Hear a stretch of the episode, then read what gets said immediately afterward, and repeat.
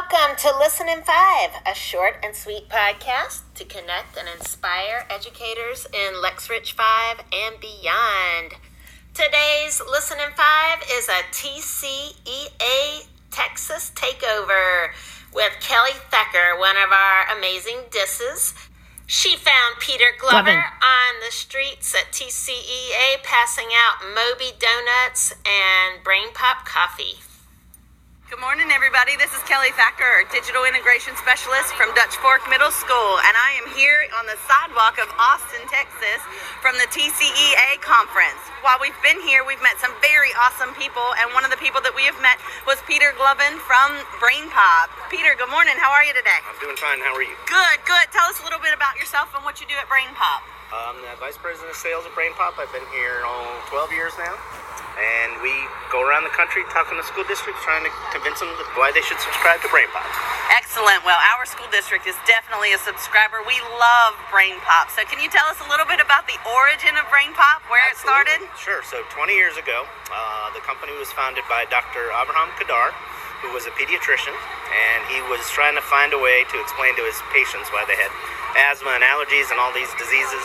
And he thought, well, kids like animation, so why don't I create some characters that will explain to them why they have these diseases? So uh, he found a graduate student at Columbia University who was an art major who drew Moby, orange, round-headed Moby that you all know, and um, he created these animations that show how dust get in your lungs and expands and contracts and how the lungs work. And the kids saw these little videos and uh, the light bulb went on for them, or Dr. Kadar called that a brain pop.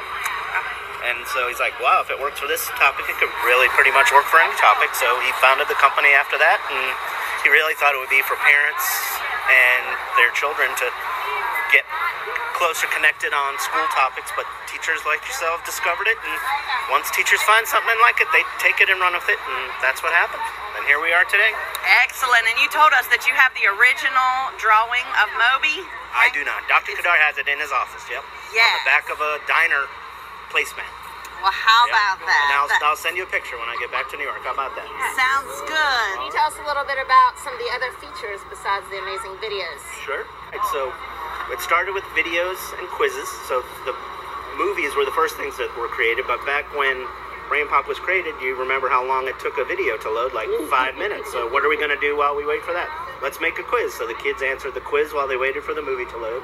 And then after that, we thought, well, what ways can we find to help kids show what they know by creating something? So that's really where the company's headed is to enhance critical thinking skills, to uh, make kids creators, not just consumers. We want kids to be active learners, show what they know, and give teachers and students voice and choice, give them the agency to show what they know by the creation of a movie. Make your own made pop movie, make a map. And our latest thing is coding, uh, which lets you really within the topic that you're already on. So whether it's cells or fractions or reconstruction or uh, a health topic, to code a digital resource to show what you know about that topic. So it blends the computer science, critical thinking skills, computational thinking right in with the content topic that you're covering. Thank you, Peter. All right, have a great Thank rest of your TCEA. That was awesome. Awesome. Thank you. Our kids sure love Moby. Uh, well, we're Well- grateful for you. Thank you. Well, thank you, Peter, and thank you everyone for listening to Listen in Five, our short and sweet podcast to inspire education in Lexrich 5 and beyond.